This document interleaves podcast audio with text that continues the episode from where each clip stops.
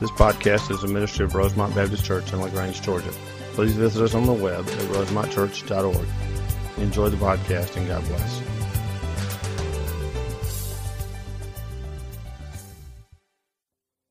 I want you to be a part of that the 21st at 6. And if you're interested in singing and being part of the team that's going to lead that, there'll be practice tonight in the worship center here at 6 o'clock. Let's pray together as we begin. Father, we thank you for another opportunity to study your word. We thank you for the time that we can share together. Father, just opening the text of Scripture, we pray, Lord, that you would keep our minds free from distraction, that we will be able to understand clearly exactly what you've shown us in your word. And we pray, Lord, that we would take what we've learned and apply it to our lives to be transformed more into the image of your Son, Jesus Christ. It's in his precious name that we pray. Amen.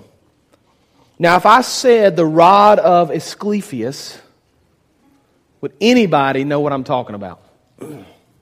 Good. That's good. An illustration that nobody knows about that I'm glad for. Let's show a picture. I think we've got a picture of the rod of Asclepius. See that? You've seen that before. The serpent surrounding the staff. There's a, vari- a couple of variations. Show the next one if you would, please. Yeah, the two serpents surrounding the staff. Now, before I show you the third picture, what, what does this usually represent for us? Anybody know? Medicine, healing, right? So go ahead and show the third one. That's the EMS Star of Life. Maybe you've seen that on the side of the patches of the, of the men and women that are first responders. Now, it's an interesting question I want to ask. Why would we use a stake, a staff, and a serpent wrapped around a staff to represent healing? To represent medicine? It's an interesting question, and I think it's a question we can answer this morning as we delve into our passage of Scripture. So if you have your Bibles, I want you to open to Numbers chapter 21. Numbers chapter 21. Now, this is week five. Go ahead and bring up our main slide, Stephen. We're going, we're, we're going to hold off just for a second on our scripture. This is week five in our sermon series entitled The Great Story. We began several weeks ago by examining in this sermon series Jesus Christ in the Old Testament. Now you say, well, I thought Christ was in the New Testament. He is. Matthew, Mark, Luke, and John, the Gospels, and of course the remainder of the New Testament looks back at his life. But as we begin to examine, beginning in Genesis chapter 1, the story of God's plan for humankind, we begin to see little blips and little pieces of the picture of the Messiah. Now we haven't seen a complete picture of him yet. We don't know exactly what he's going to look like, but we see these images in this veiled picture in the Old Testament of who Christ is going to look like. So we, we've seen this thread that begins in the beginning of Genesis and it runs all the way through the Old Testament and eventually into the New Testament. And is ultimately a picture of God saving his people through Jesus Christ. Now, we began in Genesis a few weeks ago. We moved last week to Exodus. This week, we're in the book of Numbers as we continue our examination of the Old Testament and our continued examination of the great story. But I want to catch us up to this point. We began in Genesis chapter 1 with creation, Genesis chapter 3, the fall and the sin of man. We saw the picture of the serpent, a veiled picture of who Christ was going to be. We moved to the story of Abraham and Isaac. Last week we examined the children of Israel living in captivity in Egypt for 400 years. We saw that through a series of plagues, the 10th plague, God sent the death angel and the people of Israel were commanded to take a lamb that was spotless and without blemish to sacrifice that lamb to paint the blood over the door. That's a picture of Christ. When the death angel would come to the house, the angel would see the blood over the doorpost and would pass over. Now, let me catch you up between last week and this week. After the 10th plague, the Pharaoh tells the people of, of Israel, leave. Just go ahead and get out. Now they go through the Red Sea. He tries to follow. The sea crashes on and kills Pharaoh and his army. But the children of Israel are now free in the wilderness for God to lead them to the promised land. Remember, he promised to Abraham the promised land.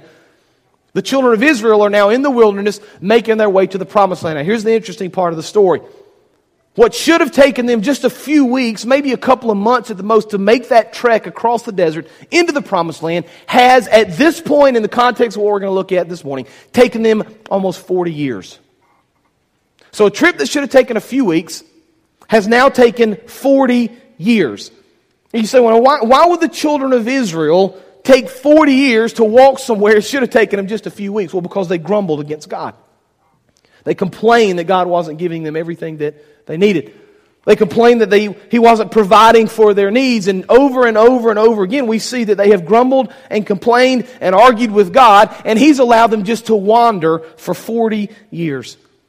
Now, it's in that context of wandering for 40 years that we pick up the account of the story in Numbers chapter 21. Now, here's what we're going to see. I'm going to clue you in. We're going to see in Numbers chapter 21 ultimately the picture of the Savior, the Messiah. But in the process of getting to the Messiah, we're going to see this incredible picture in the Old Testament of salvation. It's one of the clear pictures of salvation we're going to see in the Old Testament. So if you got your Bibles and you're open to Numbers chapter 21, let's go ahead and delve into verse 4. Numbers chapter 21, beginning in verse 4. They, the children of Israel, traveled from Mount Hor along the route to the Red Sea to go around Edom. But the people grew impatient on their way. Verse 5 They spoke against God and against Moses, and they said, Why have you brought us up out of Egypt to die in the desert? There is no bread, there is no water, and we detest this miserable food. Now, by the way, that's not true. There was bread and there was water, but they're complaining against God. Now, look at verse 6. Then the Lord sent venomous snakes among them. They bit the people, and many Israelites died. So the people came to Moses and said, We sinned when we spoke against the Lord and against you. Pray that the Lord will take the snakes away from us. So Moses prayed for the people. Now, verse 8. Then the Lord said to Moses, Make a snake. Now, here's the picture, right? The rod of Sisyphus. Here it is. Make a snake and put it on a pole. Anyone who is bitten can look at it and live. There's healing. Verse 9. So Moses made a bronze snake. He put it on a pole. Then, when anyone was bitten by a snake and looked at the bronze snake, he lived. Now, you may be thinking, that's a very interesting story. A story of serpents in the desert, a story of people wandering, a story of people being bitten and killed, and eventually this picture of a snake put on this pole and lifted up. You say, Adam, that's a, that's a very interesting story. But what does that have to do with the great story? What does that have to do with the Messiah and with Jesus Christ? How can we see Christ in Numbers chapter 21? Well, if you have your Bibles, I want to do something for you. I want you to hold your place in Numbers chapter 21, and I want you to flip over to John chapter 3. Hold your spot in Numbers 21. Flip over to John chapter 3. If you don't have your Bibles, we're going to show it up on the screen. John chapter 3, let me remind you what's going on. Nicodemus has come to Christ at night and he's asked Jesus some specific questions. Jesus is in the process of explaining to Nicodemus salvation. Now, John 3 16, probably the most well known verse in all the scripture For God so loved the world that he gave his one and only Son, that whoever believes in him will not perish, but will have what? Eternal life. That's John 3 16. We know those verses. But the two verses that precede John 3 16 John 14 and John, John chapter 3, verse 14 and John chapter 3, verse 15. I want you to listen to what Christ says. This is important. This is Jesus talking Nicodemus in verse 14. Just as Moses lifted up the snake in the desert. There's Numbers 21 right there. See that? If you're making notes in your Bible, you ought to jot down beside John 3:14, Numbers 21. And at Numbers 21, you ought to jot down John 3:14 and 15. Just as Moses lifted up the snake in the desert, so the Son of Man must be lifted up. Verse 14. That everyone who believes in him may have eternal life. Now, here's what Christ is doing here in John chapter 3, verse 14 and 15. He's not only painting a picture and showing a picture of his crucifixion based on the snake in the wilderness in Numbers chapter 21, but he's showing us that this is also tied in with eternal life. Just as Moses lifted up the snake in the desert, so the Son of Man must be lifted up, so that everyone who believes in him may have eternal life. So here's what Jesus has done. He's taken Numbers chapter 21, and he's drawn a direct line from Numbers 21 to John chapter 3, verse 14 and 15. You see what he's doing? He's drawn a direct line from the serpent being lifted up in the wilderness to him being lifted up on the cross. And as people receive salvation and healing through the serpent, people will also receive salvation and healing through Christ. So, with that background in mind, let's delve into this passage of Scripture. It's going to give us a very interesting picture of Christ and a picture of salvation. Numbers 21. Let's look at verse 4 and 5 one more time here. Numbers chapter 21, verse 4. They traveled from Mount Hor along the route to the Red Sea to go around Edom. But the people grew impatient on the way. Now listen to the beginning of verse 5. They, those are the children of Israel, spoke against God. That's very important for you to remember, and against Moses. And they said, Why have you brought us up out of Egypt to die in the desert? There's no bread, there's no water, and we detest this miserable food. Now we're going to see in Numbers 21 a picture of Christ, but we're also going to see this very interesting progression of salvation. And the people in Numbers 21, the children of Israel, are going to begin right where we begin when we begin to discuss salvation. The first thing we notice in this text is sin. That's number one. The children of Israel find themselves in a place of sin. Now, they had become experts at arguing with God. In fact, if you were to go back and read Exodus, if you were to go back and read Numbers, if you were to go back and read these portions of Scripture when the children of Israel are wandering in the desert, you'll see that they became very good at grumbling.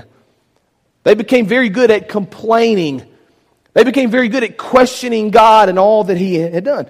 Now, here's what they're ultimately going to say to God God, we know that you've given us all these things. God, you've provided food. He provided manna for them every day so they could eat. He provided quail so that they could eat. He provided water so that they could drink. Here's what the children of Israel are ultimately saying God, you've given us all these things, but it's not enough. You see that? God, you've given us all these things, but it's not enough. God, we don't trust you that you know best for us. We don't trust you that you've given us the things that we really need. We're not content in you, God. Now, we live in a society where contentment is a very difficult thing to grasp, isn't it? You say, What do you, what do you mean, Adam? Well, you can do a little exercise for me. If you think you're content with the vehicle you drive, then after church, drive by one of the dealerships and just ride around looking at new cars. Wow, I thought our car was nice until I saw this one. Oh, have you, have you seen the 2013 model? Oh, can you believe how nice this is? If you think you're content with your house, just ride through the new neighborhoods, right?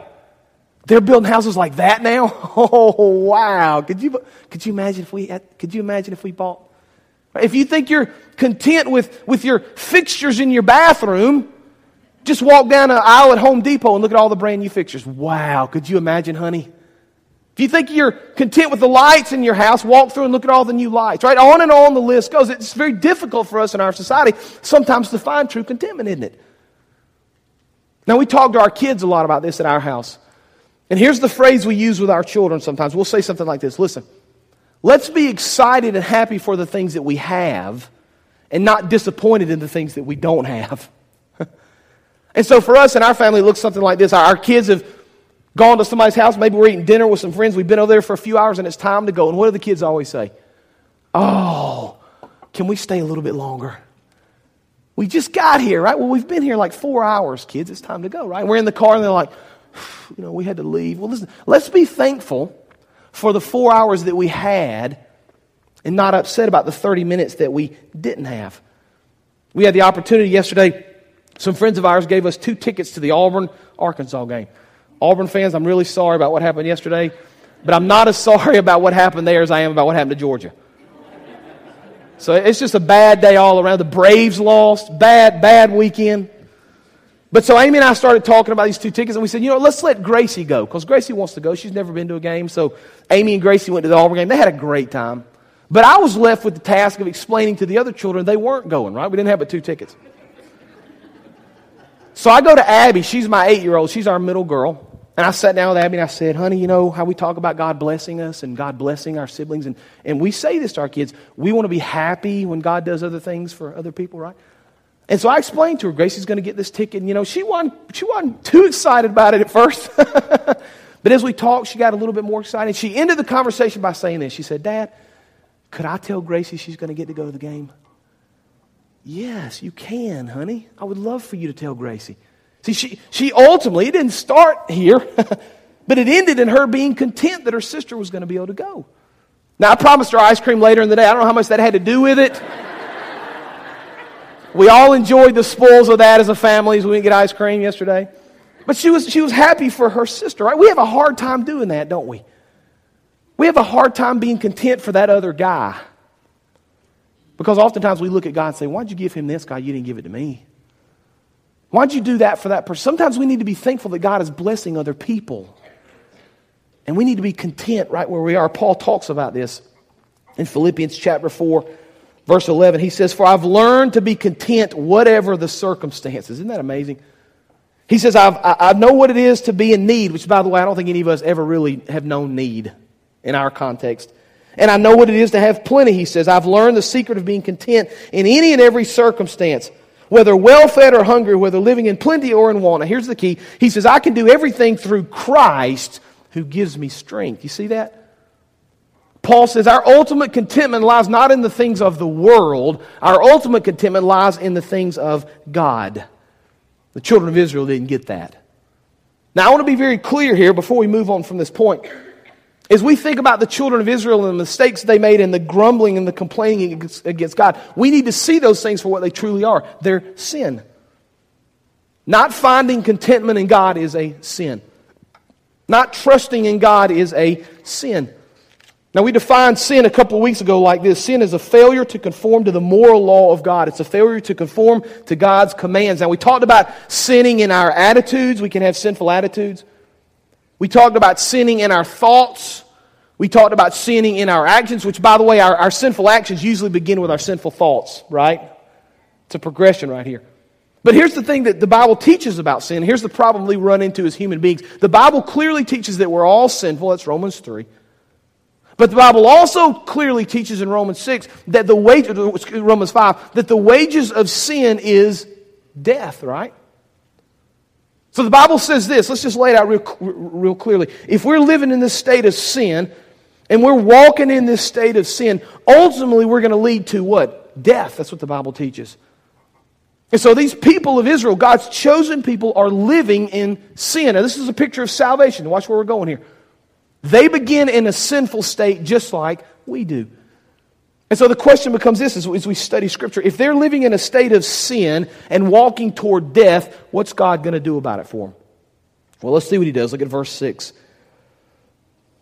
Verse 6 of Numbers chapter 21. Then the Lord sent venomous snakes among the people. Now, that's, just imagine what that must have been like. I don't have a necessary, I don't have a fear of snakes. But I've got a fear venomous snakes all around me biting everybody, right? Just like you do. So the Bible says that the Lord sent venomous snakes among them. They bit the people, and many Israelites died. Now, here's where we're going. Here's the progression. Ready? First of all, we see the sin. That's number one. It begins there. After the sin, the next progression scripturally is number two, judgment.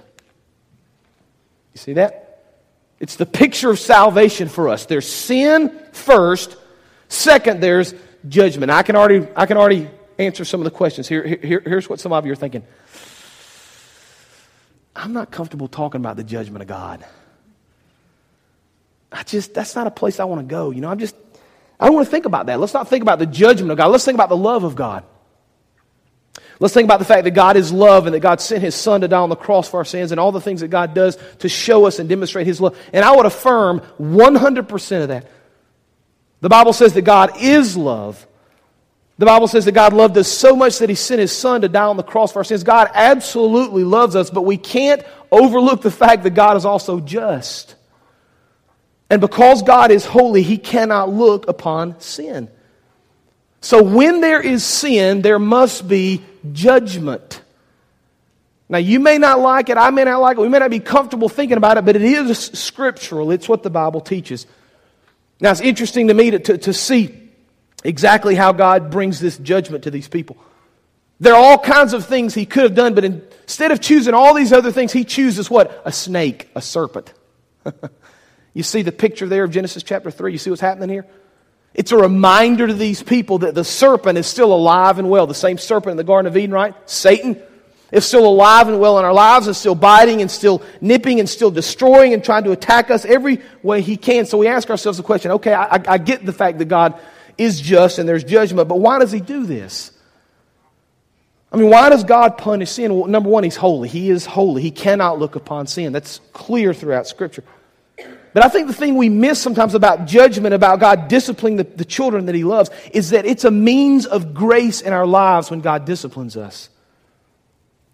You say, well, how, is, how is discipline a means of grace? Well, let's understand the picture again. If we're living in sin, the Bible's clear that sin will lead to death. If something doesn't happen between our sin, we're going to lead to death. You understand that, right? If something doesn't change between our sin and this ground we're walking on, we're ultimately going to be led to death. Now, an analogy that'll help us understand this is that of a parent. If you're a parent or grandparent or teacher, if you've ever disciplined a child, which if you have children, you've disciplined them. if you've ever disciplined a child, you understand that it can be very difficult to discipline a child. It's certainly not something we enjoy as parents. It's certainly not something we look forward to. In fact, it's a lot easier not to discipline sometimes, isn't it? It's a lot easier just kind of sweep it under the rug or, you know, go in there and play or go turn the TV on. I'm, I'm busy.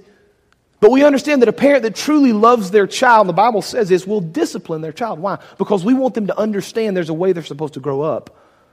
And the way they're living right now and the things that they're doing are going to lead them to a place they don't want to go to. You know, think about it like this if your child was in imminent danger, I mean imminent danger, you would do everything in your power to save that child, wouldn't you? Even if it meant you had to grab your child and throw them out of the way or throw them to safety. You think, well, I would never grab my child and throw them and push them. If they were in imminent danger, you would. You would do everything you possibly could to save that child, right? That's God's grace in our lives when He brings judgment and He brings condemnation upon us. When He corrects and disciplines the ones He loves, His children, He's showing us grace. He's saying, it's going to be hard here in this process, but it's a lot better than you walk into death down here. You understand that? So God demonstrates his love to us through disciplining our sin. You say, okay, all right, all right, I get that theologically. I get that. I understand. God is holy. He can't look upon sin. He extends grace to us by disciplining us in here so we don't live a life of sin and ultimately leads to death. But you say, what does that mean in the real world? How does that flesh out in my life? What does that look like for me in the context of where I'm living? Well, there, there are two different routes we could go here. If you're an unbeliever, and you have never accepted the forgiveness of Christ in your life, never accepted Him as your Savior, then you're walking towards ultimate, ultimately spiritual death. You're walking towards an eternity lived without Christ. That's what the Bible teaches. That's interesting because we, we try to do all sorts of things to, to justify how we can live or justify ways that we can do things to get closer to God. I want to read what one author said. He summarized it probably better than I could. Here's what he said He said, My friend, you can join a society you can join a church, you can sign a pledge card, you can go through Bible lessons, you can give money, you can even get baptized and die without God. That's a wake up call, I think, for some of us. He said, We have been bitten by sin, and it's a mortal wound. You see, you can't do anything in your own power to fix the problem of sin and judgment. You can't do anything in your own power to save yourself. But here's the beautiful part about what God's going to do here. God's going to provide hope for you in Jesus Christ. Romans 10 9 says this If you confess with your mouth that Jesus is Lord and believe in your heart that God raised him from the dead, you will be saved. So that's the unbeliever, right? But what, what about me, Adam? I, I'm, I'm, a Christian. I accepted Christ a long time ago and I've been baptized and I know it's a, a true salvation. I truly accept him. What about, what about me? Well, here's the problem we run into as believers. It's very easy for us in our context, in our world, in our lives to fall into sin, isn't it? We all understand that. Believers still sin. But here's the problem if we allow that sin to continue to work in our lives. We, we read passages like Romans 6 16. It says this Don't you know that when you offer yourselves to someone to obey him as slaves, you are slaves to the one whom you obey? Whether you are slaves to sin, which leads to death, or to obedience, which leads to righteousness. See, we can get caught up in sin so much that it enslaves us, that it keeps us from living the life that God's called us to live. It keeps us from being the believer that God wants us to believe. And the devil's going to do everything he can to continue to trick us, to continue to make us believe that we're not going to be allowed to do the things God's called us to, and he leads us to sin that causes it. Now, here's the interesting thing about what goes on in the life of the children of Israel. Here's an interesting thing that goes on in our lives in this progression of sin. Here's what happens with the consequences and the judgment. The consequences of sin and the judgment of sin will sometimes point us toward our need for forgiveness and a Savior. See that? Because there is justice and because there is wrath and sometimes punishment, that punishment will sometimes point us towards the need for forgiveness and a Savior. Look at verse 7. That's exactly what happens.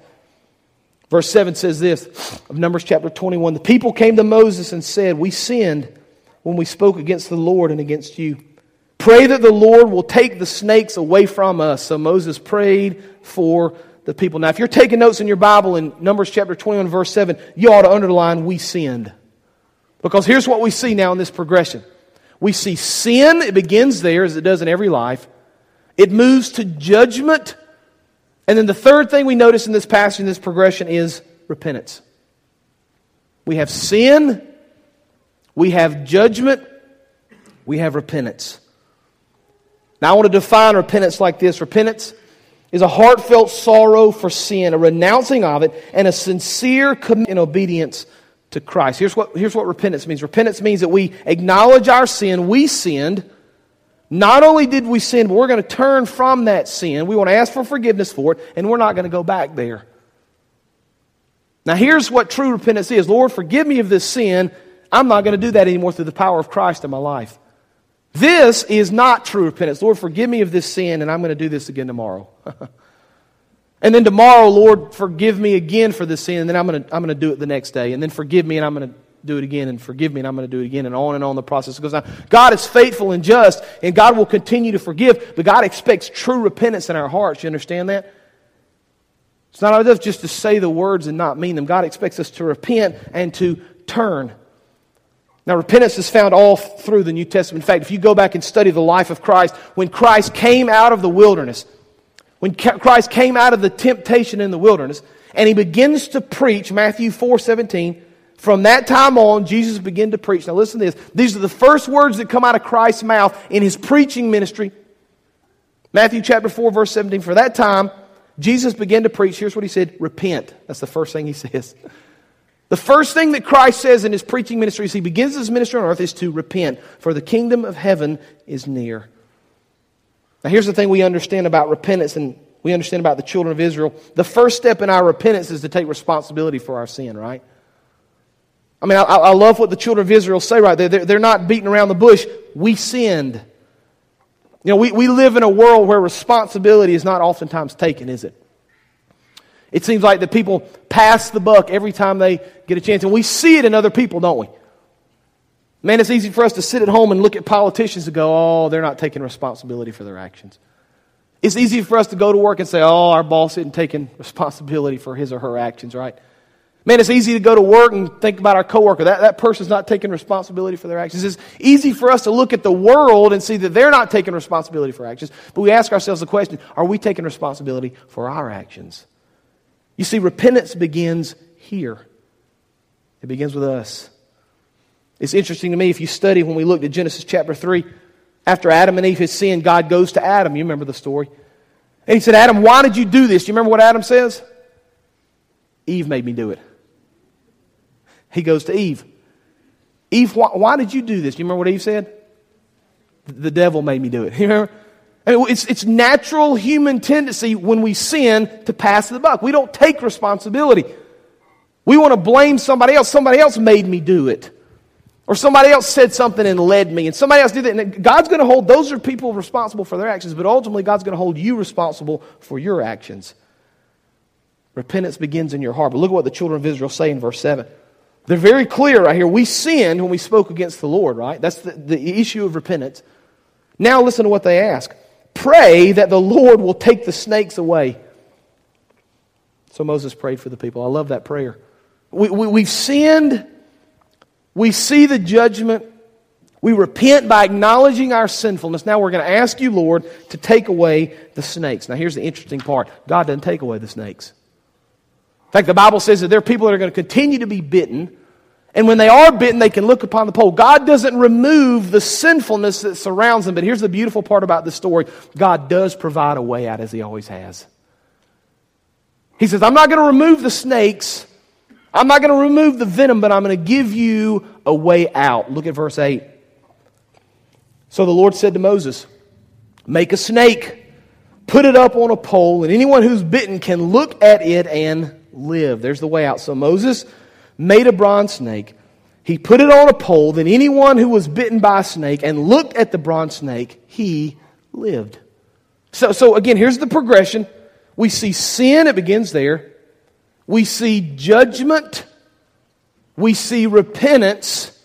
And then, fourth, God provides a way out. The fourth thing we see is the Savior. You see that? There's sin, there's judgment, there's repentance, and there's the Savior. Now, now we ask ourselves the question, I'm sure the Israelites ask themselves the same question why are we putting a snake on the pole again? This is an interesting thing to do. God, all we asked you to do was to take the snakes away.